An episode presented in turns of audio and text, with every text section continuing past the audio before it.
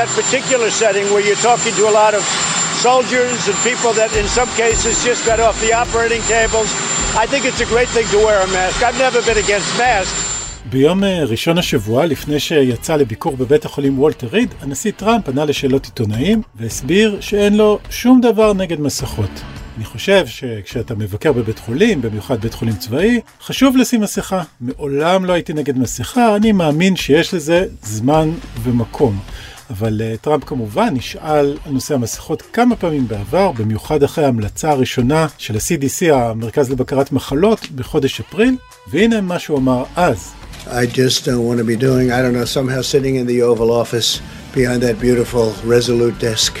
The great Resolute desk. I think uh, wearing a face mask as I greet presidents, prime ministers, dictators, kings, queens, I don't know, somehow I don't see it for myself. בתור מי שיושב בחדר הסגלגל מאחורי השולחן העתיק, אני חושב שלעטות מסכה כשאני מקבל אצלי נשיאים, ראשי ממשלות, דיקטטורים, מלכים ומלכות, איכשהו זה לא נראה לי שזה מתאים לי. ובכן, חלפו שלושה חודשים בין הקטע הראשון לשני והשבוע.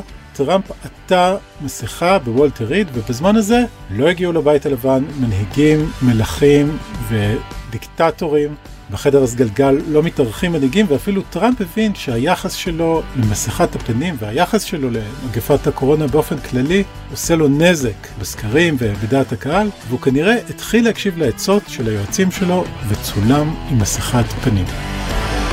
שלום וברוכים הבאים לפודקאסט המדריך לטראמפיסט. אה, אני טל שניידר. אני אורי פסובסקי. ואנחנו פה כדי לשתף אתכם על תובנות ומהלכים בקמפיין הבחירות המוזר ביותר בהיסטוריה של ארצות הברית. כמובן הפך להיות מוזר בשל מגפת הקורונה הכלל עולמית. היום אנחנו דווקא בפרק יותר משפטני, אנחנו נארח את דוקטור אודי זומר, אותו שמענו כבר לפני כמה חודשים בשיאה של עונת המשפט, ככה כשעשינו ניתוח של למה לצפות משופטי העליון, והיום אנחנו מתכנסים עם אודי פעם נוספת לרגל סיום עונת הפסיקה של בית המשפט העליון ויש לנו המון מסקנות, אז יישארו איתנו לרעיון המרכזי, אבל קודם כל אורי, חדשות. אז אה, על מה אתה רוצה לדבר? טל, אני רציתי אה, לדבר על רוג'ר סטון.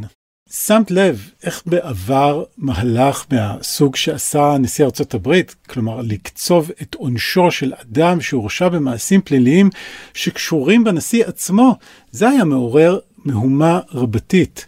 אה, למשל ה-Saturday Night Massacre באוקטובר 73, כשהנשיא ניקסון הורה לשר המשפטים לפטר את התובע המיוחד, שר המשפטים מתפטר בתגובה, הייתה שרשרת של התפטרויות. הפעם 2020, טראמפ עסוק אה, בחנינה לסטון ובפיטורים נוספים של תובעים ובשינוי החלטות של משרד המשפטים בנוגע לגנרל פלין, אחרי שזה כבר הודה באישומים, והכל עובר ככה די בשקט, בלי מהומות, די מדהים. אז מה, מה באמת קרה עם סטון השבוע? כי אתה יודע, 1973 היו ימים אבל אנחנו בעידן אחר. אלה היו ימים. כן. תראה, סטון היה אמור להתחיל לרצות את עונש המאסר שלו של 40 חודשים, שגם זה מקוצר יותר ממה שאמור להיות מלכתחילה. ביום שישי הבית הלבן הוציא הודעה כתובה וארוכה על זה שכל המערכה נגד סטון הייתה רדיפה אישית, שהאיש סבל מספיק, ולמי שלא זוכר, סטון היה אחד מדמויות המפתח שנחקרו על ידי רוברט מולר, התובע המיוחד. הוא זה שהיה בקשר עם ויקיליקס, הוא היה בקשר עם אה, גוציפר 2, ההאקרים הרוסיים, ומה שהוביל להרשעה שלו היה עדות שקר והדחת עד בפרשה הזאת. כלומר, טראמפ נותן לו חנינה על פשעים שקשורים במישרין למה שהתרחש במהלך קמפיין הבחירות שלו בעצמו. ודי מדהים מה התגובות לזה, כי ככה אנחנו שומעים קצת, אבל לא רואה הרבה מהומה. תראי, זה לא כזה תגובות ברבים, סך הכל הרפובליקני היחידי שיוצא נגד טראמפ הוא uh, מיט רומני, שצייץ על זה שזו שחיתות היסטורית וחסרת תקדים, שהנשיא מפחית מעונשו של אדם שחבר מושבעים הרשע אותו בזה ששיקר כדי uh, לכסות על הנשיא, וגם המפלגה הדמוקרטית כמובן יצאו בהצהרות נגד הנשיא, אדם שיף, uh, ההנהגה הדמוקרטית בבית הנבחרים, אמר שהמהלך מבהיר שיש שתי מערכות משפט בארצות הברית, אחת לחברים מורשעים של הנשיא ואחת לאחרים. אבל כאמור, את יודעת, זה עובר אה, בשקט יחסי. טוב, בסוף אני אחשוב שאולי זה לא היה כזה big deal ולכן זה עובר כל כך בשקט. כן.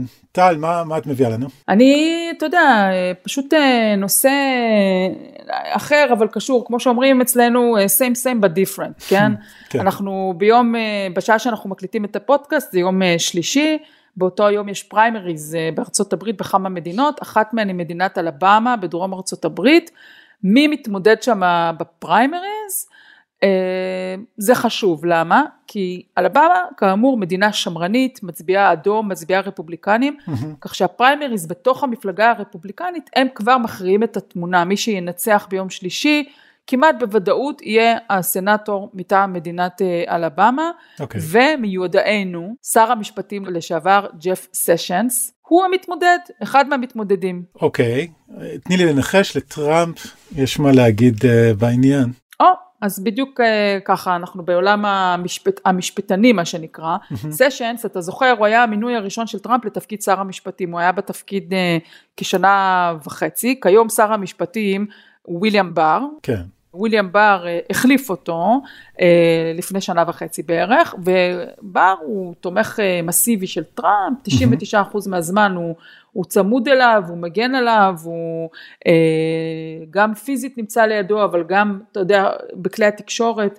ודווקא, היה דווקא רגע מעניין השבוע, כשהנשיא טראמפ הודיע שהוא מפחית את עונשו של רוג'ר סטון, אז בר לא בדיוק תמך בכך, אה, רשת NBC פרסמה שהוא לא אהב את ההחלטה, אבל כמובן הוא לא יוצא בגלוי. כן.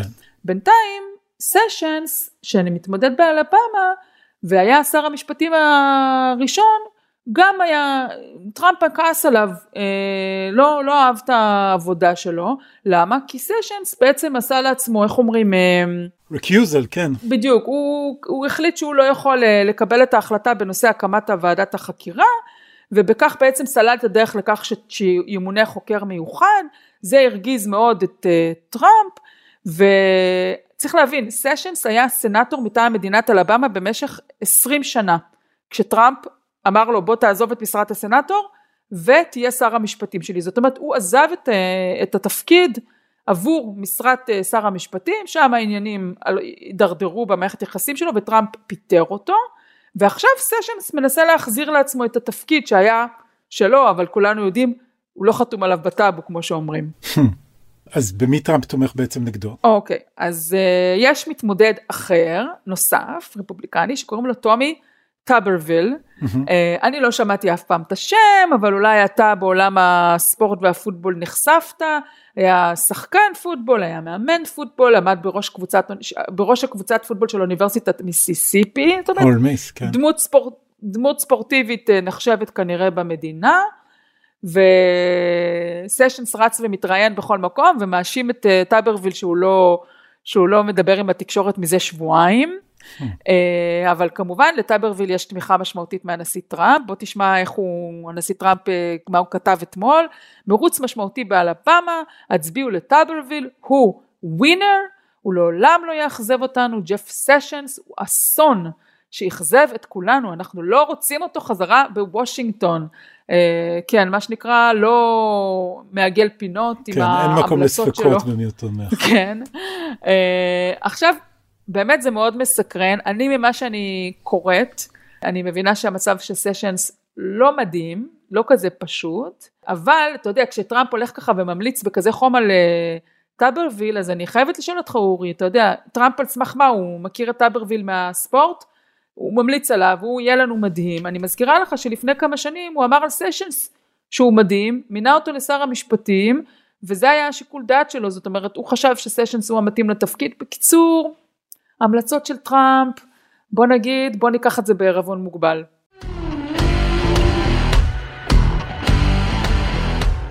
טוב, אה, מצטרף אלינו עכשיו דוקטור רודי זומר, אה, ראש המרכז לחקר אה, ארצות הברית באוניברסיטת תל אביב, בשיתוף עם תוכנית פולברייט, כמובן מומחה למשפט חוקתי אמריקאי, לבית המשפט העליון האמריקאי. תודה לך אודי שאתה איתנו פעם שנייה, איזה כבוד יש לנו לארח אותך שוב.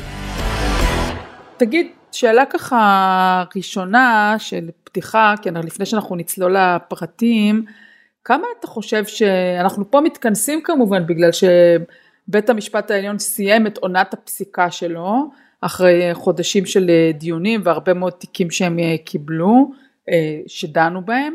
כמה, כמה לדעתך החודשים הללו היו חריגים, שונים, היסטוריים? אתה יודע, היו דיונים טלפוניים, היה באמת כמו אצלנו פעם ראשונה שידורים חיים. כן, אז טוב, אז קודם כל טל ואורי, קודם כל תודה עוד פעם על ההזמנה, זה כיף להיות פה פעם שנייה. ולשאלה שלך טל, אז עכשיו, כשככה התכוננתי לפודקאסט שלנו היום, הסתכלתי קצת בכתבות שהיו בעיתונות, ונתקלתי בכתבה שהייתה באקונומיסט באוקטובר 2019, כאילו שלקראת העונה, אז הדבר הגדול, הכי גדול שדיברו שם היה שאולי יהיה משפט הדחה. ואז למה זה חשוב? כי נשיא בית המשפט אה, אה, הוא זה שחולש על הדיונים, מנהל את הדיונים בסנאט. בדיעבד זה נראה, אה, אה, אה, זה נראה כמעט, אה, לא יודע מה, איך לומר, מצחיק או, או אה, מינימליסטי, כן? כי בדיעבד אנחנו יודעים שלא רק שכל הנושאים הגדולים עלו בבית המשפט, אלא שהיה משפט הדחה, ולא רק שהיה משפט הדחה, אנחנו בכלל לא זוכרים אותו, כי מאז הייתה הקורונה. רק להזכיר לכם, אנחנו נפגשנו, נדמה לי, במרץ, או בסוף פברואר, או תחילת מרץ, כן? ואפילו אז לא ממש דיברנו על הקורונה, כן? דיברנו על, על דברים אחרים, ומאז קרה, קרתה הקורונה, שקודם כל יש את העניינים הטכניים, כמו שאת אומרת, בית המשפט נמנע במשך שנים, כן? מלשדר אה, אה, את הדיונים בשידור חי, אה, בטח שלא, מי, מי המדמיין שנהלו דיונים כשלא כולם נמצאים באותו חדר, ובסוף הדיונים היו בטלפון, ומי שרצה יכול היה להאזין לדיונים ב, ב, אה, בשידור חי, שזה באמת היה מרתק, אבל גם מעבר לזה, הקורונה יצרה איזושהי אווירה, כן, עם, אה, אה, עם נגיד הדוגמה זה שה, שמיעוטים פתאום, היה ברור שמיעוטים נמצאים בעמדת חסר מאוד מאוד רצינית בארצות הברית. עכשיו, זה לא דבר חדש, כן, אבל הסיפור הזה של הקורונה, ואחרי זה ה-Black Lives Matter מאוד הדגיש את זה, נתן איזושהי אווירה מאוד ברורה שסביבה פתאום ההחלטה נגיד על ה-Native Americans, כן, על הידידים האמריקאים, אה, כאילו התלבשה כמו כפפה ליד, כן, זה היה, זה היה משהו ש... זאת אומרת, בעצם אני חושב שהסיפור הזה של, ה, אה, של הקורונה, מהעניינים הטכניים ועד העניינים המהותיים, באמת עשה פה, אה, עשה פה שינוי, שינוי נורא גדול, ואפילו סתם, רק לדבר במספרים, כן, בעונת הדיונים הזאת בבית המשפט, החליטו 53 קייסים, כן, שזה ממש כלום, כן? זה לא כלום ביחס לבית המשפט העליון הישראלי, ששם יש אלפים, כן, זה, זה אנחנו יודעים, כן, גם ביחס לאמריקאי, בעצם מאז שנות ה-60 של המאה ה-19, כן, לפני 150 שנה, לא החליטו כל כך מעט קייסים. רק בשביל פרופורציה, כן, ב-1918, כשהייתה השפעת הספרדית, החליטו 163 תיקים בעונה. זאת אומרת, הייתה כמות מאוד מאוד קטנה, זה לא אומר כלום על האיכות, כמו שאנחנו יודעים, ובטח נדבר היום, האיכות הייתה מאוד גבוהה, יש כמה קייסים פה שהם לגמרי בלוקבאסטרס. אז תשמע, כמו שאתה אומר, הייתה תקופה מאוד דרמטית, וחוץ מקורונה ו-Black Lives Matter, אפשר לומר שבאופן כללי זה גם איזושהי תקופה של uh, מאוד מפולגת, מאוד משוסעת בחברה האמריקאית. בוא תגיד לנו אתה, אפשר אולי לראות את בית המשפט העליון כמי שאומר, אנחנו... צעד אחורה מכל הפילוג הזה, מהזירה הפוליטית. אנחנו רשות עצמאית בפני עצמה, שלא בהכרח הולכת לפי מה שמצפים מאיתנו. אני חושב שזו שאלה מצוינת, ואני יכול להגיד שאין לי איזו תשובה חד משמעית. מצד אחד כן, מצד שני לא, לא ממש, אוקיי? Mm-hmm. מאיזה צד כן? מצד אחד, הצד שכן, אני חושב שראינו איך, אה, קודם כל, נשיא בית המשפט העליון, ג'ון רוברטס, עושה את כל המאמצים האפשריים, כן? לדאוג לזה שיהיו החלטות גם שמרניות וגם ליברליות, כן? ג'ון רוברטס היה במעל 90% מהמקרים שבהם יש החלטות צמודות של 5-4 או 5-3, מעל 90% מהמקרים הוא היה בדעת הרוב. זאת אומרת, לפעמים הוא הצטרף לשמרנים, לארבעה שמרנים, לפעמים הוא הצטרף לארבעה ליברלים, כן, הוא יכול היה לעשות את זה כי קנדי פרש אה, אה, לאחרונה, ואז בעצם ג'ון רוברטס הוא גם נשיא בית המשפט וגם השופט החציוני. כן. אה, עוד מקום שאתה רואה את זה, כן, זה, אתה יכול לראות את זה ב, אה, בשני המינויים של טראמפ, כן, שני המינויים של טראמפ, אה, קוונו וגורסיץ', שידרו מסר מאוד ברור שהם עצמאיים, בסדר? גם בנושא הזה של הכוח של ראש הרשות המבצעת והעניינים של המיסים של טראמפ, בסדר? שניהם הצביעו בעצם בצורה מאוד ברורה כנגד מי שמינה אותם, אוקיי? אז זה מצד אחד, בסדר? זה כאילו עושה רושם שבאמת בית המשפט, כמו שקראת לזה, לוקח צעד אחורנית, או תופס איזשהו, איזשהו מרחק מהקיטוב הקיצוני שרק הולך ומקצין בארצות הברית, mm-hmm. בסדר? מצד שני, צריך להבין שיכול להיות שכל הסיפור הזה הוא גם זמני וגם אסטרטגי. אה, במובן הזה שאם אתה מסתכל על ההחלטות הליברליות, כן, כמו, אה, כמו שאמרנו על הפלות, בסדר? או על, אה, על דקה, כן, על המהגרים הצעירים. ההחלטות האלה, וההחלטות האלה, נשיא בית המשפט מצטרף ל, לליברלים, בסדר? אבל ההחלטות הן החלטות שהן יותר טכניות, יותר זמניות, לא ברור באמת כמה אה, בית המשפט העליון ייתן להפלות, אני מעריך שניכנס יותר לעומק אחרי זה, אבל ייתן לעניין הזה של רובי וייד להמשיך לעמוד לאורך שנים, בסדר? הסיפור הזה של דקה הוא לגמרי טכני, בסדר? בסוף, בית, בסוף הממשל של טראמפ, אה, אתה יודע, החליט איזו החלטה כזאת נורא, אה, אה, נורא פזיזה ומהירה ולא עשה את, העבודה כמו שצריך, בסדר? ועל זה זה נפל. ומצד שני, את ההחלטות השמרניות, כן, של נגיד של הפרדת דת, דת ממדינה, כן? האם מעסיקים דתיים יכולים לא לכסות את אמצעי המניעה לנשים שמועסקות אצלהם, או מימון ציבורי לבתי ספר דתיים, או העניין של אה, אפליה במקום העבודה כשהמעסיק הוא דתי, אוקיי? כל הדברים האלה, ההחלטות, גם אם חלקן יחסית מצומצמות, הן מצטרפות לאיזושהי שרשרת של החלטות שנראה ששם הקטע השמרני הוא מאוד, אה, אה, הוא מאוד יציב, אוקיי?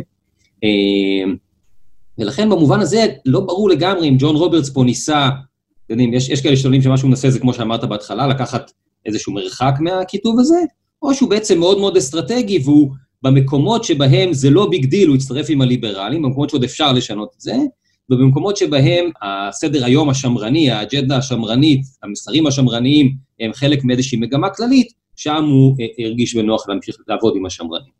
טוב, אבל יש איזושהי תחושה, ואני פה מצטרפת גם לשאלה של אורי, במיוחד לגבי שני השופטים השמרנים גורסץ' וקוואנה, שהיה מאוד חשוב להם לבוא ולהגיד, לנשיא טראמפ במידה מסוימת, זה שאתה מינית אותנו לא נותן, אה, אנחנו לא אוטומטים, אנחנו לא עובדים על אוטומט, אנחנו פוסקים עצמאות שיקול הדעת, וזה מסר שהוא נורא קריטי לקראת נובמבר, בגלל שאנחנו נמצאים בשנה פוליטית, ובגלל שטראמפ הרי חלק מאוד מסיבי של הכהונה שלו, הרי איזה הישג יש לו להציג בפני הציבור האמריקאי, הנושא המרכזי לאוונגליסטים זה הנושא של שופטים שמרנים, הם שמים פה איזשהו קו אה, שמאוד אה, מאוד בעייתי עבור טראמפ.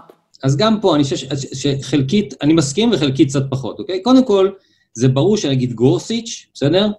לקח פה שתי החלטות שהן מאוד מאוד משמעותיות. החלטה אחת זה החלטה של, ה, אה, של הילידים האמריקאים, בסדר? הוא זה שכותב את פסק הדין, ארבעת השופטים האחרים, זו החלטה של חמש-ארבע, ארבעת השופטים האחרים שמצטרפים אליו הם הליברלים, בסדר? זאת אומרת, השמרנים מאוד מאוד מסתייגים כן. מהרעיון הזה שיהיה פה איזושהי הפרדה, זה בעיקר החלטה, לפחות החלטה ספציפית נוגעת לעניינים של, של אכיפת חוק, כן? אכיפת חוק אה, פלילי, אבל כמובן שההשלכות שלהם הרבה יותר רחבות מבחינת רגולציה, מבחינת סביבה, כן? האם תהיה פה איזושהי עצמאות לאומת המוסקוגי, מוסקוגי זה השבט הספציפי, אבל כמובן שבית המשפט מחליט לגבי המוסקוגי, אז זה רלוונטי לגבי הלקוטה ולגבי כל האומות האחרות. רגע, אני אקטע אותך שנייה לפני שאתה ממשיך בתשובה.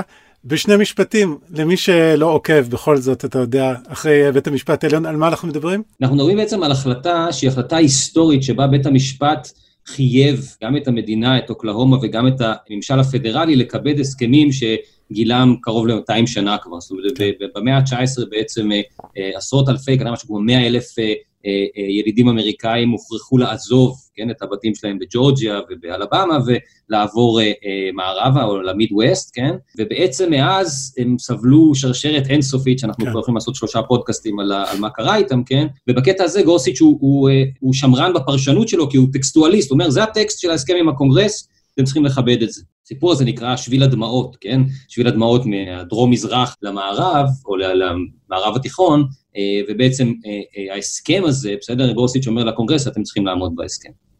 אבל רק תחזור שנייה לשאלה של טל, בסדר? כן. והמקום השני, ואולי הכי משמעותי, זה שגורסיץ' בעצם כותב את פסק הדין על, ה, על השוויון של הגאים, כן? זאת אומרת, על השוויון של הגאים תחת חוק זכויות האזרח של 1964, מקום שכאילו בנושא הזה של The Politics of Gender and Sexuality, כן? בדיוק סמכו עליו שהוא לא, שהוא, שהוא יעשה את ההפך. אז זה מצד אחד. מצד שני, לפחות הקלף של טראמפ מול הבוחרים, הוא שבנושא של הפלות, גם ההחלטה של הפלות היא מאוד מצומצמת והיא קצת תמוהה, כן? הנשיא בית המשפט בעצם אומר פה, אני בעצמי אה, הייתי נגד ההחלטה הקודמת של טקסס, אבל בגלל שהחלטנו ככה, אני אה, אה, אה, בעצם שומר על התקדים, בסדר? אבל יותר מזה, גם גורסיץ' וגם קוונו, הם בדעת מיעוט שם. זאת אומרת, הפוטנציאל פה, הנושא, כן. הנושא הזה של הפלות, כן? צריך להבין, כאילו, הרי טראמפ מנסה לתרגם את כל הסיפור הזה להון פוליטי, אוקיי? בנושא הזה של הפלות, הוא במידה מסוימת להרבה מה, מה, מהמצביעות והמצביעים האמריקאים, את הזכרת את האוונגליסטים, כן, איזה משהו כמו רבע מהמצביעים האמריקאים, בסדר? זה, אם מסתכלים על, על סקרי דעת הקהל, אז בשנים האחרונות גם לדמוקרטים מאוד חשוב הנושא הזה של בתי משפט ומינויים לבית משפט. הם קלטו שהסיפור הזה חשוב. אבל לבוחרות ולבוחרים האוונגליסטים, זה מה שנקרא uh, uh, one issue voters, כן? It's all about the babies, כן? זה, זה בוחרים. ובוחרות שיכול מאוד להיות שהם, הדבר היחיד שמעניין אותם זה זה. כן. עכשיו, אם שני, שני מינויים של טראמפ בעצם היו בדעת מיעוט פה, בסדר? הם, הם, עכשיו, זה, צריך לזכור שהנושא, הקייס הזה של הפלות היה יחסית מצומצם, זה לא באמת שאלו האם להפוך את רו וי וייד או לא, כן? אבל הם היו בדעת מיעוט פה, בסדר? ועכשיו בעצם הוא יכול להגיד לבוחרים ולבוחרות, תקשיבו, אני כל מה שאני צריך זה עוד מינוי אחד, ואז אני מזיז את רוברטס מהמקום החציוני, אחד שמאלה, ויש לי חמיש, בלוק כן. של חמישה שופטים שמרנים, שופטים או שופטות, לא משנה, שמרנים שהם uh, uh, uh, reliable conservatives, בסדר? לא כמו רוברטס שלצורך העניין, נגיד ניקח את הטיעון שהוא זז ימינה ושמאלה, בסדר? זה יכול להיות קלף מאוד מאוד חזק בבחירות. זאת אומרת, דווקא לצורך העניין, בהפוך על הפוך, יכול להיות שכאילו ההפסד בנושא הזה של ההפלות, בסדר? יצא אה, אה, רווח משמעותי כשזה יגיע לקלפי. אתה יודע, אם אה, להתעכב על הפסיקה הקודמת שהזכרת, אז יודע מה, קודם כל אני גם אבקש ממך טיפה לתאר אותה, שוויון לגאים. כן, אז, אז, אז בעצם הסיפור הזה עם גאים, אחת ה... הזכרנו קודם בקצרה את קנדי, כן? קנדי, בעצם, אתם יודעים, לכל בית משפט אמריקאי, לכל תקופה, קוראים לפי נשיא בית המשפט, בסדר? יש בית המשפט של וורן, ושל בורגר, ושל רנקוויסט, וכאילו של רוברטס. אבל רוברטס הוא נשיא בית המשפט 15 שנה, מתוכן 13 שנה זה לא היה בית המשפט של רוברטס, זה היה בית המשפט של קנדי, בסדר? בעצם קנדי, כיוון שהוא היה השופט החציוני, הוא הכריע, אני אומר באופן דה פקטו, כן, לא, עדיין נקרא בית המשפט של רוברטס, אבל דה פקטו קנדי ניהל אה, אה, את העניינים. אם רצית לנצח ב case שידעת שהוא case מאוד אה, קונטרוברסיאלי, ידעת שאם אתה משכנע את קנדי, ניצחת. בסדר? זה כאילו כן. ככלל אצבע, אוקיי? אה, עכשיו שקנדי, אה, אה, שק... עכשיו קנדי היה מאוד, למה זה חשוב לעניין הזה של הגאים? כי גנ... קנדי בעצם היה מאוד מאוד מרכזי וכתב חלק משמעותי מפסקי הדין שהעלו את, את השוויון של, של גאים, בסדר? אה, בתחילת שנות האלפיים לעשות דיקרימינליזציה של, של חוקי, מה שנקרא סודומילוז, כן? איסור על יחסי מין חד-מיניים, אחרי זה נישואי כן. גאים, בסדר? זאת אומרת, בעצם סדרה של החלטות שהוא היה מאוד מרכזי בהן וכתב את פסק הדין בהרבה מהן. ואז נשאלה השאלה, וואלה, עכשיו קנדי פורש, האם הסיפור, לא סתם שקנדי פורש, אלא הוא גם היה השופט החציוני, האם עכשיו הסיפור הזה, אה, אה, אה, האם, האם ההתקדמות האדירה שהייתה בהקשרים האלה לא, לא, לא תימשך? עכשיו, זו שאלה נורא חשובה הייתה גם, כי בית המשפט, רשמית לא, אבל מעשית כן, מאוד קשור לדעת הקהל האמריקאית. ואחד הדברים הכי, אחת התופעות הכי דרמטיות בדעת קהל, אגב, לא רק באמריקה, בכלל בעולם, אוקיי? מי שעוקב אחרי מחקר על דעת קהל, רואה שהדעת הקהל בנושא הזה של זכויות גאים הייתה, אתם יודעים, משהו כמו לפני 10-12 שנה, 40 אחוז חשבו שזה רעיון טוב, 60 אחוז חשבו שזה רעיון לא טוב, המצב בדיוק התהפך בטווח זמן של כמעט כלום, כן? ב, ב, זאת אומרת, עכשיו, עכשיו כן. בית המשפט, כאילו, אם קנדי לא יהיה שם, ובית המשפט עכשיו אה, אה, ישנה את הכיוון, זה גם סיכון בהקשר הזה, כן? פתאום נורא נורא להתרחק מהמגמה המאוד ברורה בדעת הקהל. וההחלטה הזאת בעצם, ההחלטה הזאת היא לא 5-4, היא 6-3. זאת אומרת, גם גורסיץ' וגם נשיא בית המשפט רוברטס הצטרפו לליברלים, וגורסיץ' כתב את פסק הדין. כן. עכשיו, זה פסק דין שהוא סופר, כל ההחלטה כולה זה מעל משהו כמו 160 עמודים, רק הפסק דין של גורסיץ' זה איזה 30 ומשהו עמודים, ועוד אה, דעות מיעוט וכל מיני כאלה, זאת אומרת, זה ממש, אה, זה אנציקלופדיה לקרוא, כן? אודי, אז אולי תגיד לנו בקצרה מה מהות ההחלטה למאזינים שלנו, מה בדיוק היה הקייס? אוקיי, okay, אז בניגוד לעניינים שונים של האם מותר לגייז לקיים יחסי מין, כן, שהיה החלטה כזאת ב-2003, האם מותר להם להינשא מ-2015, פה השאלה הייתה, האם הם אה, יכולים לקבל אה, שוויון ב, או הגנה במקום העבודה תחת אחת, אולי החוקים הכי חשוב משמעותיים במאה ה-20 בארצות הברית, שזה אה, חוק זכויות האזרח של 1964, והתשובה של בית המשפט היא כן. זאת אומרת, השאלה, שבמידה רבה השאלה הייתה סביב הפרשנות של המילה סקס בארצות הברית, כן? האם כן. אפליה על בסיס סקס היא משהו שהוא חוקי, והאם סקס בהקשר הזה יכול להיות גם נטייה מינית ואפילו זהות מינית. זאת אומרת, בית המשפט פה הלך מאוד רחוק, זה לא רק, אמרתי, נטייה מינית התכוונתי, כן? האם נטייה מינית וזהות מינית, כן? זאת אומרת, בית המשפט לא מגן כן. פה רק על, על הומואים ולסביות, הוא גם מגן פה על טרנסג'נדרים. ופה זה ממש ללכת נגד מה שממשל טראמפ ניסה לעשות בכל מיני הקשרים, כן? בצבא, בבריאות אה, ציבורית וכאלה. ממשל טראמפ ניסה באופן סיסטמטי אה, לעבוד כנגד הזכויות של טרנסג'נדרים, ובית המשפט פה מרחיב לא רק על נטייה מינית, אלא גם על זהות מינית ומגן עליהם במקום העבודה. המשמעות של זה היא אדירה, אוקיי? היא אדירה קודם כל ברמה המעשית, מדובר על... וצריך להגיד, זה לא רק ממשל טראמפ, זה כל ממשל רפובליקני גם uh, לפניו, זה היה נכון בממשל בוש, זה מאפיין מאוד מאוד בסיסי של הצד השמרני בתחום הזה, אבל אני שומעת מבין השורות ממה שאתה אומר, שבית המשפט העליון הלך פה עם, ה, אה, אה, עם הסקרים או עם רוח הזמן, עם האווירה שיש בציבור, כאילו יש תחושה שהפסיקה היא כדי לקלוע על הטעם הפופולרי. תשאלי את גורסיץ' שהוא לא יבין בכלל על מה את מדברת, בסדר? הוא, הוא טקסטואליסט, הוא אמר כן. סקס זה מה שהטקסט אומר, בסדר? ואני מבין שסקס זה גם עניין של נטייה מינית ושל זהות מינית, וכנראה שגם, אתם יודעים, הוא, הוא בסך הכל כנראה הסביבה החברתית שבה הוא מסתובב, ושבה אני חושב כמעט כולנו מסתובבים היום, כבר ככה מבינה את העניין הזה, זה לא כאילו איזה משהו לאוונגרדי בכלל לחשוב ככה, כן?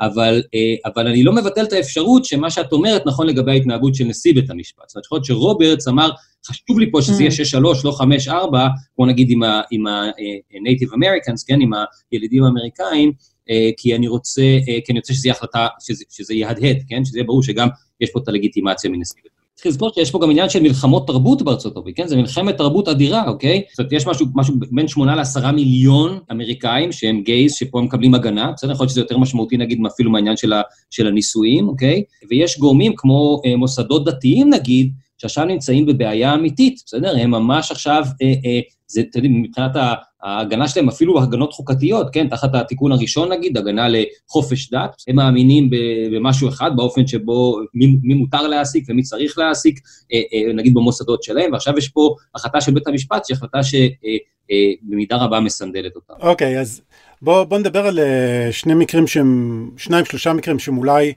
אה, טעונים יותר פוליטית, אחד מהם אה, זה פסיקה בנושא אלקטורים, שאני לא יודע אם, אה, אם, אם יש לה איזושהי משמעות פרקטית במיוחד, כי אני לא יודע אם, אתה יודע, אם אלקטורים נוהגים למרוד בהצבעה של הבוחרים במדינה שלהם ולהצביע אחרת, אבל איזה, איזה חשיבות אתה מייחס לה? אז קודם כל, ההחלטה של האלקטורים היא החלטה פה אחד, 9-0, בסדר? שזה... כן. זאת אומרת, כל השופטות והשופטים פה אה, מתאחדים סביב אליינה קייגן, שכותבת את פסק הדין, אוקיי? זו החלטה שיש לה, אני חושב, משמעות, גם קצת משמעות אה, אה, סמלית אולי, בסדר? ב, אתם יודעים, בסוף אה, מצב שבו אלקטורים מחליטים, אה, אה, מדברים, כן, יש 538 אלקטורים, זאת אומרת, צריכים 270 אלקטורים כדי בעצם לנצח את הבחירות, אוקיי? אה, ויש לה גם אולי קצת משמעויות פרקטיות.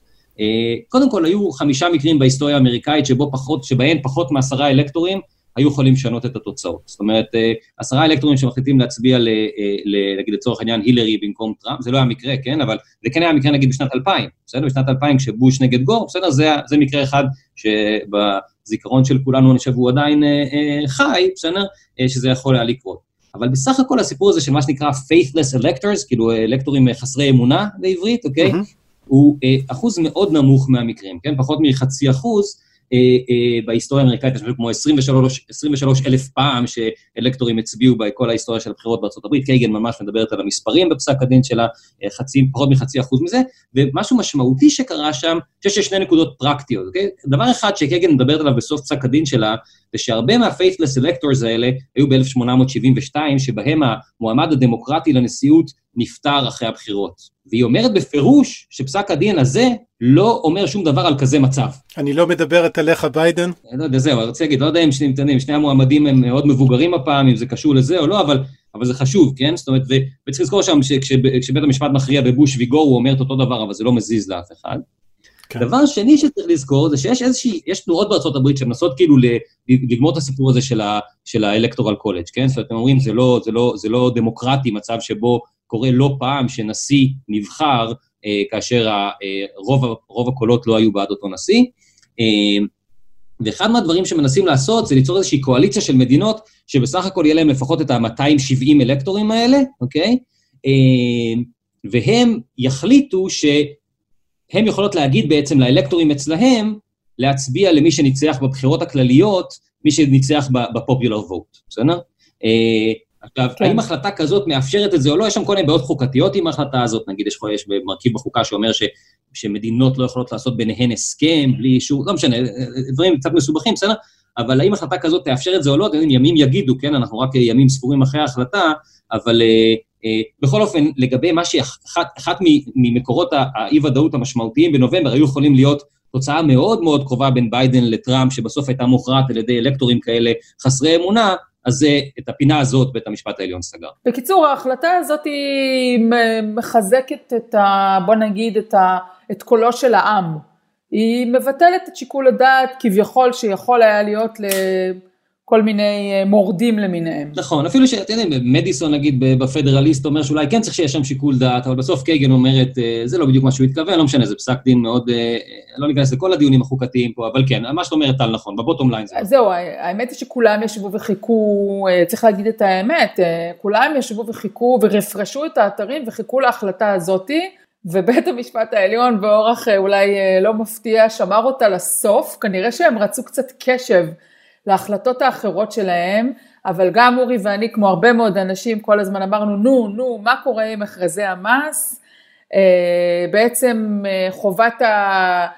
זה מחולק פה, חובת הגילוי, טראמפ הוא הנשיא הראשון שלא חושף בפני הציבור את מבנה ההון שלו, ואז היה כאן בעצם פיצול, היה לנו כאן אה, פנייה של התובע הכללי של ניו יורק, שבא ואמר למען החקירה הפלילית שאני מבצע טראמפ צריך אה, לתת לנו את המידע.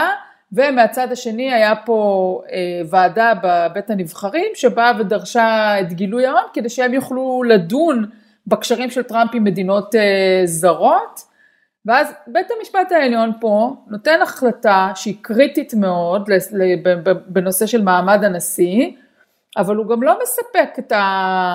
את, את הרצון והצורך הציבורי לקבל את ההצצה המלאה לתוכן. אז בוא, בוא תסביר לנו מה קרה עם ההחלטה המורכבת הזאת. אז, אז יש שכבר דיברנו בכמה נקודות היום על דואליות, שזה גם קצת כן וגם קצת לא, אז קל, כמו שאת אומרת, זה מקרה מצוין, כן? של גם קצת כן וגם קצת לא, בסדר? עכשיו, הסיפור הוא בעצם על, על הטיעון שטראמפ העלה הוא אפילו מעבר לסיפור הזה של החזרי מס, בסדר? הוא אמר, אתם לא יכולים עכשיו להפריע לי ב, ב, בעבודה שלי כנשיא, ועכשיו אני בעצם, הוא אמר בקיצור, אני מעל החוק. בסדר? אתם לא יכולים עכשיו לדרוש ממני כל מיני דברים שקשורים לסופינה וזימונים ו- ותצהירים וכל אה, מיני מסמכים כאלה ואחרים. אה, אז קודם כל, על זה בית המשפט אומר, תקשיב, זה בכלל פשוט היסטורית לא נכון, כן? בעצם 200 שנה זה כבר לא נכון, אוקיי? כשאירון בור, כן, בתחילת המאה ה-19, כשהוא נאשם בבגידה, וג'פרסון אה, אה, אה, מתבקש שם ל, אה, לקחת חלק בתהליך, ג'פרסון הנשיא, הוא uh, עושה את זה. מי שקובע את זה, אגב, זה מעניין, מי שקובע את זה זה נשיא בית המשפט העליון, אז מרשל, בסדר? שהוא כאילו איזו דמות uh, אגדית כזאת בבית המשפט העליון האמריקאי, כן? כן. רובי, מרברי וי מדיסון, כן? זה של, זה של מרשל וכאלה, ופה בעצם נשיא בית המשפט הנוכחי uh, קצת מזהה את עצמו עם מרשל, כן? הוא אומר, תקשיב, מי מרשל זה ככה? עכשיו, מקרים יותר מאוחרים שאנחנו מכירים יותר טוב, זה, כן, ניקסון אה, אה, אה, וההקלטות אה, והטייפים שלו, ו, אה, אה, וקלינטון אפילו, כן? קלינטון בעצם בית המשפט דורש ממנו לעשות את זה, מה שבסוף מוביל לאימפיצ'מנט, כן? אה, אז בעצם בית המשפט אומר, אין פה בעיה, אתה לא מעל החוק, בסדר? זה נורא, זה, ונשיא בית המשפט אומר את זה בצורה מאוד מאוד אה, מאוד מאוד ברורה. פה גם, אגב, ההחלטה יחסית רחבה, זה 7-2, אוקיי? אה, עכשיו, that being said, כן, זה מצד אחד. מצד שני, באמת החקירה הפלילית במנהטן יכולה להתקיים, להתקדם. בסדר, שם הסיפור, אם אתם זוכרים, זה שהעורך של, דין שלו, כהן, שילם בעצם לכל מיני שפנפנות פלייבוי כאלה, אה, דמי שתיקה, ובעצם קיבל כנראה, הכל, הכל allegedly, כן, אנחנו לא באמת, לכאורה, אנחנו לא יודעים שזה באמת היה, או אין הוכחות חד משמעיות, אבל בעצם קיבל כסף מה, מה, מהתאגיד של טראמפ על, הכס, על, ה, על, ה, על הדמי שתיקה האלה, זאת אומרת, איזה כסף קיבל? קיבל החזרים. קיבל החזרים כאילו, אבל זה, זה לא החזרים, זה חס וחלילה החזרים, הוא קיבל את זה כאילו כדמי אה, אה, שירות שהוא נתן כעורך דין, בסדר? עכשיו, יש חוקים... הוצאות? כן, הוצאות עורך דין, בדיוק. עכשיו, אה, אה, אפילו לא הוצאות, לדעתי זה שכר על עבודה, אוקיי? זה לא החזרים. עכשיו, לפי ה... אם זה באמת נעשה בכוונת מכוון, זה, זה בעצם עבירה פלילית תחת החוקים של ניו יורק. עכשיו, החוקר של ניו יורק, אה, אה, אה, ואנס, שהוא באמת דמות כזאת, דמות אגדית בניו יורק, קיבל את האישור מבית המשפט העליון להתקדם שם. גם שם זה לא ילך כל כך מהר, בסדר? כבר, מאז כבר הספיקו להתקדם עם זה בבית משפט במנהטן, אבל עדיין גילויי המס לא יהיו. הקטע שם זה שגם ברגע שהמסמכים יהיו לוואנס בידיים, הם יהיו, כל, כל ההליך יהיה לחלוטין סודי. זאת אומרת, זה לא יגיע לציבור. סודי. ה case, ה case האחר באמת הוא ה case שמדבר על ועדות בקונגרס, בסדר? שהם ביקשו את זה אה, אה, לכל מיני צרכים של כאילו לכאורה חקיקה. עכשיו, את פסק הדין הזה, אני דווקא, את הדיונים הטלפוניים של זה אני שמעתי, אוקיי? וזה היה מאוד מעניין לראות את אליטו, כן? שהוא אחד השופטים הכי שמרנים, בעצם מתחקר את העורך דין בשביל הקונגרס, ובעצם הוא אומר לו, תקשיב, והעורך דין של הקונגרס לא עשה עבודה כל כך טובה, אני חושב שבגלל זה התוצאה הזאת, הוא אומר לו, תקשיב, אתם בעצם יוצרים מצב שבו כל פעם הקונגרס יכול להגיד, אנחנו צריכים את זה בשביל תהליך חקיקה, או בשביל תהליך של, של uh, uh, uh, oversight, כן, של ביקורת של המחוקק על, על, על הרשות המבצעת, אוקיי? ואז בעצם אין לזה מגבלה, אתם יכולים פה להטריד עד בלי די את, ה, את הנשיא ולהפריע לו. לא הייתה לו תשובה מאוד טובה לזה, בסדר? ואני חושב שבמידה רבה זה הסיבה. בית המשפט, אגב, פה לא החליט ממש, הוא בעצם, בית המשפט העליון יכול להחזיר את, את ההחלטה לבתי משפט כן. נמוכים יותר. בסדר? אז הוא החזיר את ההחלטה, זה נקרא remand, בסדר? הוא החזיר את ההחלטה לבתי משפט נמוכים יותר, שהם עכשיו צריכים לקבוע את הסטנדרטים למה הקונגרס יכול לשאול ולא לשאול, ומהי הטרדה ומה יפריע לנשיא, ב, ב, אבל בעצם מה, מה שזה אומר, זה שעד הבחירות בארה"ב, לא באפיק של ואנס, בסדר? האפיק הפלילי, ולא באפיק הציבורי של הקונגרס, הציבורי-פוליטי, בסדר? לא שם ולא שם, עין הציבור לא תשזוף את, ה, את המסמכים האלה, וגם עדיין יכול לספר שיש לו מיליארדים, כשבעצם כנראה אין לו כל כך הרבה. תגיד, נניח והוא נבחר אחרי הבחירות, יהיה אפשר לחשוף את המסמכים שלו, או שזה באמת החלטה שהיא יותר עקרונית? הכוונה שלי בעצם לשאול, האם בית המשפט בא ואמר, אנחנו לא נאפשר את החשיפה עכשיו כי יש בחירות וזה לא פייר, או שהוא בא ואמר, אנחנו לא מאפשרים את החשיפה בכלל, כי ככה וככה ופרטיות. אה, בית המשפט לא עצר את התהליך, הוא בטח לא אמר שזה קשור לבחירות, בית המשפט, אתם יודעים, אנחנו דנים פה, בדיבור שלנו זה כאילו ברור שזה קשור לבחירות, ואני חושב שיש בזה גם הרבה אמת, אבל זה לא יופיע לך בחיים בפסק דין של בית המשפט, אה, או כמעט אף פעם. אה, אני חושב שהוא, שהוא אה, החזיר את התהליך לדיון בבתי המשפט הנמוכים, אני לא חושב שזה חוסם לגמרי את האפשרות הזאת, אבל כל עוד הסיפור הזה, תראו, הרבה מהתהליכים האלה, של האינטראקציה בין הקונגרס לבין, לבין הנשיא באופן היסטורי, נעשה באופן של accommodation, בסדר? הם דיברו ישירות ביניהם, זה לא הפך איזה, זה לא עבר איזה לגליזציה ומשפטיזציה כזאת, בסדר? מה שקורה פה, הסיפור שפתאום נהיה איזה מין תהליך מש, משפטי כזה, אוקיי? זה במידה רבה כנראה אה, אה, שלילי לתהליך, כי כמו שאנחנו יודעים, תהליכים משפטיים אפשר עכשיו לגרור למשך שנים. זאת אומרת, זה לא, אה, אתם יודעים, זה לא אקורד סיום, זה לא שזה בחיים לא יקרה, אבל יכול לקחת כל כך הרבה זמן עד שזה יקרה, שזה כבר יהיה כמעט לא רלוונטי. אוקיי, okay, אז תשמע, לקראת סיום ככה, בוא ניגע בנקודה. שהעלית קודם, האוונגליסטים, הציפיות שלהם מבית המשפט. אפשר אולי להגיד, אתה יודע, יכול להיות שיש פה תהליכי עומק, כמו שאתה אומר, והם חושבים אסטרטגית בעליון, אבל לפחות בצורה קונקרטית, הם לא סיפקו את הסחורה במושב הנוכחי, הם כן נתנו אה, זכויות אה, לקהילה הגאה, מקרים אחרים פסקו אולי בעילות טכניות, אבל לא נתנו לאוונגליסטים את המהפכה השמרנית שהם רצו. עכשיו, השאלה לאן זה הולך. כלומר, אפשר להגיד, התאכזבנו, אתה יודע, האוונגליסטים יכולים להגיד, התאכזבנו, לא סיפקו את הסחורה, טראמפ אכזב אותנו ולא לבוא להצביע, או לחלופין, כמו שאמרת בעצמך, אני חושב, טראמפ יכול לבוא ולהגיד להם, תנו לי עוד קדנציה ואני מביא לכם עוד שופט שמרני וסגרנו את העסק. אני לא יודע איך אתה רואה את ההשלכות הפוליטיות של המושב הזה, מבחינת ההצבעה. קודם כל שאלה מצוינת, ואני חושב שההשלכות הפוליטיות מתקדמות בכמה ראשים בו זמנית, בסדר? זה לא כאילו רק בעניין של הבוחרים, אפילו שאני אחזור גם לעניין של הבוחרים. קודם כל, אני חושב שבצורה מאוד ברורה, ההצבעה הזאת של קוונו, כן, ב, ב, נגד ההפלות. מעמידה לא מעט סנטורים שמאוד פגיעים בבחירות הקרובות ב, אה, ב, אה, בעמדה, בעמדה מאוד בעייתית, כן, נגיד סוזן קולינס, כן, ממיין, בסדר? היא, אם אתם זוכרים, הייתה אחת מה... מה אולי הייתה הכי בולטת כאישה, וזה, והיא גם איזה מין מבריק כזה ב... ב, אה, ב, במפלגה הרפובליקנית, כן? אז היא בעצם הצביעה לקוונו ואמרה, אני מצביעה לו כיוון שאני יודעת, או אני מניחה שהוא לא יהפוך את רו וי וייד. עכשיו פתאום הוא הצביע נגד הפלות, כן, מה קורה איתה? עכשיו, זה לא רק היא, בסדר? זה לא מעט אה, אה, לינסי גרם ועוד כמה, בסדר? ש, שנמצאים במצב הזה. זו השלכה פוליטית מאוד מאוד משמעותית למה שקורה עכשיו. Hmm. דבר שני, ראש, ראש נוסף בו זה מתקדם, זה אסטרטגיה של התנועת, תנועת ה pro-life, כן, תנועה, התנועה של נגד ההפלות. מה שבעצם נכשל פה זה ניסיון אחד, שזה בעצם אה, אה, לגרום להגבלות אה, על רופאים, על רופ... הגבלות האם רופאים יכולים או לא יכולים לעשות הפלות, בסדר? אבל הם מתקדמים בעוד כל מיני, אה, בעוד כל מיני אה, אה, אמצעים, נגיד מה קורה בטרימסטר השני, לא משנה, לא ניכנס לכל הפרטים, יש כרגע, רק אתן לכם את המספרים, 16 קייסים, 16 קייסים, בסדר? שהם נמצאים בבית המשפט לערעורים, זאת אומרת, שלב אחד לפני בית המשפט העליון שעוסקים בהפלות. זאת אומרת, יכול להיות שזה לא עבד פה, אבל עוד, עוד שנייה בית המשפט העליון יקבל קייס שבו זה כן יוכל אה, אה, לעבוד, לעמוד בו, בסדר? ואז השאלה היא, בסדר, האם, האם אה, אה, ואז יש את העניין של, של הבוחרות והבוחרים, באמת שכמו שדיברנו קודם על האוונגליסטים זה כנראה מאוד ישפיע, כן, כי הם מין one, one issue voters כאלה, אוקיי? ואז השאלה האם ביידן יעשה משהו דומה, אוקיי? אה, זאת אומרת, טראמפ, בעצם, אני מזכיר לכם, אחד מהמהלכים כנראה הכי חכמים בקמפיין ב-2016, היה שהוא דיבר על רשימה כן. של מועמדים לבתי המשפט, כולל בית המשפט העליון, בסדר? Mm-hmm.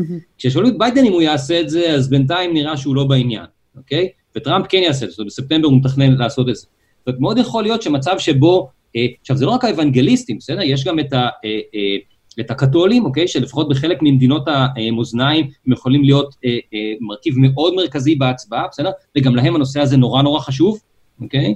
אה, ויכול להיות שיהיה מצב שבו הוא בעצם יעשה איזושהי אסטרטגיה כזאת ש, אה, אה, ש, שתעבוד לו טוב מאוד מבחינה אלקטורלית. אה, אז זה, אז זה, אה, זה ראש נוסף. וראש שלישי, אני חושב, זה, זה העניין של ה... של ההתנגשות המוסדית פה, שאני חושב שקצת דיברנו על זה במרץ, אם אתם זוכרים, על, על, על הפוטנציאל פה לאיזה, לאיזה אה, אה, אה, מצב של, של משבר חוקתי, כן? עכשיו, זה לא קרה, גם זה לא קורה עכשיו בעונה הזאת, כי כמו שאמרנו ממש בתחילת הדברים, כן. בית המשפט הצליח למצוא איזושהי דרך אמצע, אבל בעצם, רק לתת לכם פרספקטיבה היסטורית, מאז שנות ה-30, בסדר? כשנשיא בית המשפט היה צ'ארלס אבנס יוז, בסדר? שאז היה עימות בין בית המשפט לבין נשיא סופר חזק, FDR, בסדר? מאז ועד היום בעצם, לא היה מצב שבו נשיא בית המשפט כל כך כל כך הקפיד להיות בדעת הרוב, בייחוד בקייסים האלה המאוד, כן. המאוד מפולגים של 5-4-1-5-3. זאת אומרת, יכול להיות שבעצם רוברטס פה מבין, אוקיי? מריח, הוא מאוד מאוד חכם רוברטס, ומאוד מתוחכם ומאוד אסטרטגי, מריח את הפוטנציאל שיכול להיות פה במידה וטראמפ ייבחר מחדש, בסדר? וכבר עכשיו בעצם מנסה לקבוע אולי את הכללים שישמרו על הדבר שהכי קרוב לליבו של, של רוברטס לדעתי, שזה בית המשפט העליון עצמו. טוב, אודי, לסיום, אה, אתה יודע, אה, רק לוודא, אה, אתה יודע, לפעמים כמו במופעי קסמים כאלה, אז כל העניין זה למשוך את העין לאן שהקוסם רוצה שתסתכל אליו, אז אנחנו דיברנו על כל הבלוקבאסטרס וכל ההחלטות הענקיות, אבל נדמה לי שבפרק הקודם שדיברנו איתך, דיברת גם על זה שיש איזה אג'נדת צללים, כל מיני מקרים שאנחנו לאו דווקא רואים ולא מושכים את תשומת הלב, אבל אולי... שם מסתתר כל האקשן האמיתי, אז איפה זה עמד בעונה הנוכחית? חושב שזו נקודה מצוינת, כי בעצם, זאת, בעצם מה שקורה פה, במה שנקרא סדר היום של הצללים, כן, זה שזה אה, קייסים שבית המשפט לא דן בהם באופן מלא, הוא גם לא דן בהם הוא הולך לדון בהם או לא, כן, מה שכן קורה בקייסים שהם אה, קייסים מלאים, אוקיי? אבל שם קורה לא פעם שבית, שהממשל מקבל את מה שהוא רוצה, אה, אומנם באופן זמני, אבל באופן זמני שיכול להימשך חודשים או אפילו שנים, תלוי בנושא, כן? אה, דבר אחד שאפשר לראות זה הנושא של עונש מוות, אוקיי? זה נושא שבעצם בית המשפט הקפיא אותו ב-17 שנה האחרונות, אוקיי? ב-17 שנה האחרונות ברמה הפדרלית, אה, ובין כל הקייסים שדיברנו עליהם היום, הוא גם הייתה, הושחלה החלטה, בסדר? שבעצם מאפשרת לעונש המוות ברמה של הממשל הפדרלי לחזור, לחזור לפעולה, אוקיי? שזו החלטה מאוד מאוד משמעותית, ואולי אפילו יותר משמעותי מזה, מעבר לעניינים של מימון החומה עם מקסיקו ודברים כאלה שהזכרנו כבר בפעם שעברה, זה הביטול, ש... זה, הביט... זה הסיפור של, של הצבעה והצבעה מרחוק. אנחנו כרגע נמצאים באמצע חודש יולי, בסדר? ארבעה חודשים לפני, פלוס מינוס לפני הבחירות, אוקיי?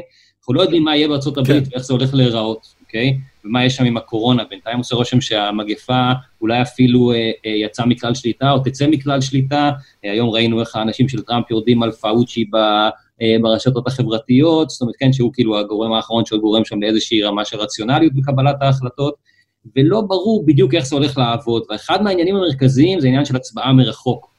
אה, עכשיו. אה, הסיפור הזה כבר עלה בעצם, אה, לדוגמה, באלבמה, בסדר? באלבמה בעצם המדינה אישרה, הסטייט, כן, אישרה לאנשים להצביע מרחוק בעיצומה של, ה, של המגפה, אבל לא אפשרה הקלות שקשורות להצבעה מרחוק. נגיד, לצורך העניין, מצביעים, מצביעים ומצביעות עדיין צריכים לשלוח העתק אה, של, אה, של התעודה שלהם, של תעודת הזהות שלהם, אוקיי? מה שאומר שאם בעצם אין את ההקלות האלה, אוקיי? העניין הזה של הצבעה מרחוק יכול להיות מאוד בעייתי. עכשיו, צריך להבין שהצבעה מרחוק, או האפשרות של הצבעה מרחוק, זה במידה רבה כוח אלקטורלי לדמוקרטים, ולא סתם הרפובליקנים וטראמפ מאוד מנסים אה, אה, אה, להעלות, אה, אה, אה, להעלות טיעונים למה זה, לא, אה, למה זה לא, לא יקרה, אוקיי? בית המשפט פה, עוד פעם, קצת בדלת האחורית, כן, בסדר היום של הצללים הזה, בהחלטות האלה שהן לא החלטות מלאות, בעצם נותן איזושהי גושפנקה משפטית אה, אה, אה, לעמדה של הממשל בהקשר הזה, לעמדה שיכולות להיות, להיות ההשלכות שאני חושב כרגע אנחנו אפילו לא יכולים לדמיין מה הם יהיו בבחירות בנובמבר. טוב, צריך להשאיר משהו צריך להשאיר משהו לה, להמשך, אי אפשר הכל עכשיו, נכון? בכל זאת יש לנו עוד פה ארבעה חודשי קמפיין. נכון, וגם השופטים צריכים לצאת לחופש של ארבעה חודשים, אז השופטים והשופטות. כן. בכל מקרה, הם בהחלט סיפקו לנו כמה שבועות מעניינים, ואני גם חשבתי שהם מאוד ערים לדעת הקהל, כי הם השאירו את ההחלטה הכי מעניינת לאחרונה, אז הם גם, הם גם חיים קצת בריאליטי שואו שרוצים פרק סיום טוב ומרתק, אז אנחנו נראה איך, איך העסק הזה יתקדם עם בית המשפט העליון. טוב, אז תודה רבה לדוקטור סומר. בכיף, תודה רבה על ההזמנה, היה כיף להיות פה שוב. תודה רבה. נתראה, ביי. ביי ביי. יאללה אורי, הגיע הזמן לחלק של ה peanuts, אני מתחילה ברשותך. קדימה. אז אתה זוכר שדיברנו על פשיטת הרגל של ג'יי קרו, חברת האופנה ששימשה את מישל אובמה לבחירת הבגדים של בנותיה ביום ההשבעה בשנת כן. 2008. כן. יפה. אז היום אנחנו נעשה את ה, מה שנקרא השלמה המגדרית. ואנחנו נדבר על, כן, אתה יודע, בכל זאת אופנה חייבים להיות שוויוניים, זה לא רק עסק של בנות ונשים. ובוא נדבר על ברוקס בראדרס, The Brooks Brothers, ותגיד לי דבר ראשון, mm-hmm. האם יש לך חליפה של The Brooks Brothers? לא, אבל אין לי חליפה. אוקיי. האם אי פעם צעדת פיזית לתוך אחת מהחנויות שלהם, כי גרת באמריקה? אני צעדתי לתוך אחת החנויות שלהם, ובוא נגיד שאין לי את מבנה הגוף שדרוש כדי ללבוש כמו שצריך חולצת Brooks Brothers, אני לא מאמן פוטבול מאלבמה. לא, לא, לא, לא, אורי, תקשיב, אתה צעדת לחנות ולא קנית, אז בידלת את עצמך ברגע זה מהחומר ממנו עשויים נשיאים. למי שהיה ספק. כן, אוקיי, אז תקשיב, תראה, קודם כל נפתח בסוף, מה שנקרא, ברוקס בראדרס הודיעו על פשיטת רגל. שזה כאב לב גדול לכל מי שאי פעם ביקר בקניון אמריקאי, כי יודע שבכל מקום יש חנות שלהם. ולא לא זו אף זו, The Brooks Brothers זו חברה שהלבישה 41 נשיאים מתוך 45 הנשיאים אה, שיש עד היום ואנחנו מדברים פה על חברת אופנה אמריקאית מותג שנוסד שים לב ב-1818. או וואו. חישוב מהיר. 202 שנה? 202 שנה החברה הזאת עברה מלחמת עולם ראשונה שנייה מלחמת אזרחים והקורונה גומרת. אה, לא ידעתי שיש פה כזאת היסטוריה. היסטוריה מטורפת, וגם עצוב קצת אני חייבת אה, להגיד. אה, כן. באמת יש להם היסטוריה מסיבית עם הפוליטיקה האמריקאית, הנשיא יוליוס גרנט למשל, אה, מי שהיה נשיא ב-1869, הוא הרים להם, לא, לא, הוא לא הרים להם טלפון, לא היה אז טלפונים, הוא יצר איתם קשר אה, באמצעות, איננו יודעים באיזה אמצעים הוא יצר את הקשר, אולי יונה, אולי מברק, אה, אולי שלח פרה של סוס והזמין מהם את כל המדים לקציני הניוניון, כן? אחר כך טדי רוזוולט, הנשיא ה-26 ב-1901, לבש את החליפות שלהם והשיג לעצמו מדים שנתפרו לו במיוחד, מדים אה, צבאיים, והרשימה היא מאוד מאוד ארוכה, וואו. הרברט הובר, נשיא השפל הגדול, פרנקלין רוזוולט, קנדי, ניקסון, פורד, בוש האב, ביל קלינטון וברק אובמה. כולם התהדרו ולבשו את החליפות של The Brooks Brothers והחבר'ה האלו יש להם, הם, הם באמת אולי המותג האמריקאי הכי, איך אני אגיד לך, זה סוג של שורשי, יש להם שלושה מפעלים, 700 עובדים, הם מחזיקים על הכתפיים שלהם שלוש עיירות קטנות במקומות לא, כן. לא גדולים והכל הולך להיסגר. אה, דרך אגב הם מצטרפים כמובן לשורה ארוכה, ג'יי סי פני, נאמן מרקוס, אה, ג'יי קרו, אה, עוד כמה חברות, זה לא הסוף. דווקא מעניין שלמרות שאני ככה מייחסת להם ממש להיות את האמריקנה הגדולה, כן. אבל הבעלים שלהם משנת 2001 זה איש עסקים איטלקי שקנה אותם, והוא התראיין בחודשים האחרונים והוא אומר שזהו הם לא יכולים להחזיק אותם יותר אבל כל השנים הוא המשיך להחזיק את הייצור שלהם, את הייצור בארצות הברית, שזה עניין חריג בתחום כן. האופנה. וכן, זה המצב, ואנחנו סוגרים פה עוד uh, סיפור אופנתי, עוד uh, מה שנקרא פשע אופנה. תראה, את יודעת, uh, כן, האמת אנשים יושבים בבית, מי קונה חליפות לשיחות זום, כנראה שזה לא מה שהולך עכשיו. בכל מקרה, טל, את יודעת למי דווקא יש אימפריית הלבשה משגשגת. גם בימים אלו? לא, גם למי? לקניה ווסט כמובן. אה, הופה, חבר כן. שלנו. את יודעת, דיברנו פה בשבוע שעבר על uh, הכוונה של קניה uh, לרוץ לנשיאות. מאז העניינים רק הסתבכו. קודם כל, ממש אחרי שעלינו עם הפרק, פורבס uh, מפרסמים ראיון מההזויים עם קניה, שבו הוא מדבר בין היתר על הריצה שלו uh, לנשיאות. למשל, נחשי איך הוא מכנה את, ה, את המסגרת הפוליטית שהוא מתכוון uh, לרוץ איתה.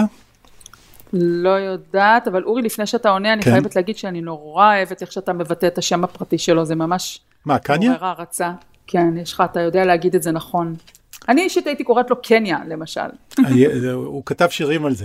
אבל אה, קיצור, את יודעת, יש את אה, the Democratic Party, the Republican Party, אז לקניה יהיה את the birthday party. כן, ו... יש- ו... והיה שם כל כך הרבה ברעיון הזה, המודל שלו לממשל בבית הלבן זה ממלכת ווקנדה מהסרט הפנתר השחור, והוא בכלל אף פעם לא הצביע בחיים, והוא גם דיבר על זה שהוא מתנגד לחיסונים ומתנגד להפלות ועוד ועוד. טוב, כבר אמרנו קצת שאולי ההתמודדות הזאת היא סוג של אה, קידום מכירות כלשהו, אל- אירוע מסחרי בכלל, לא? זה התרחיש היותר אה, אופטימי מבחינתו. אחרי הרעיון הזה, TMZ, שהם דווקא אתר די אמין בעניינים כאלה, עולים עם ידיעה שהמשפחה שלו מודאגת מהמצב הנפשי שלו. אה, אבל בכל מקרה, את יודעת, בשבוע שעבר אני הייתי כזה בעמדה שזה קוריוז כל הסיפור הזה, ואת אמרת לי, אל תזלזל בסלבריטאים באמריקה. כי, כי אנחנו ראינו, יש לנו סלבריטאי בבית הלבן, לא?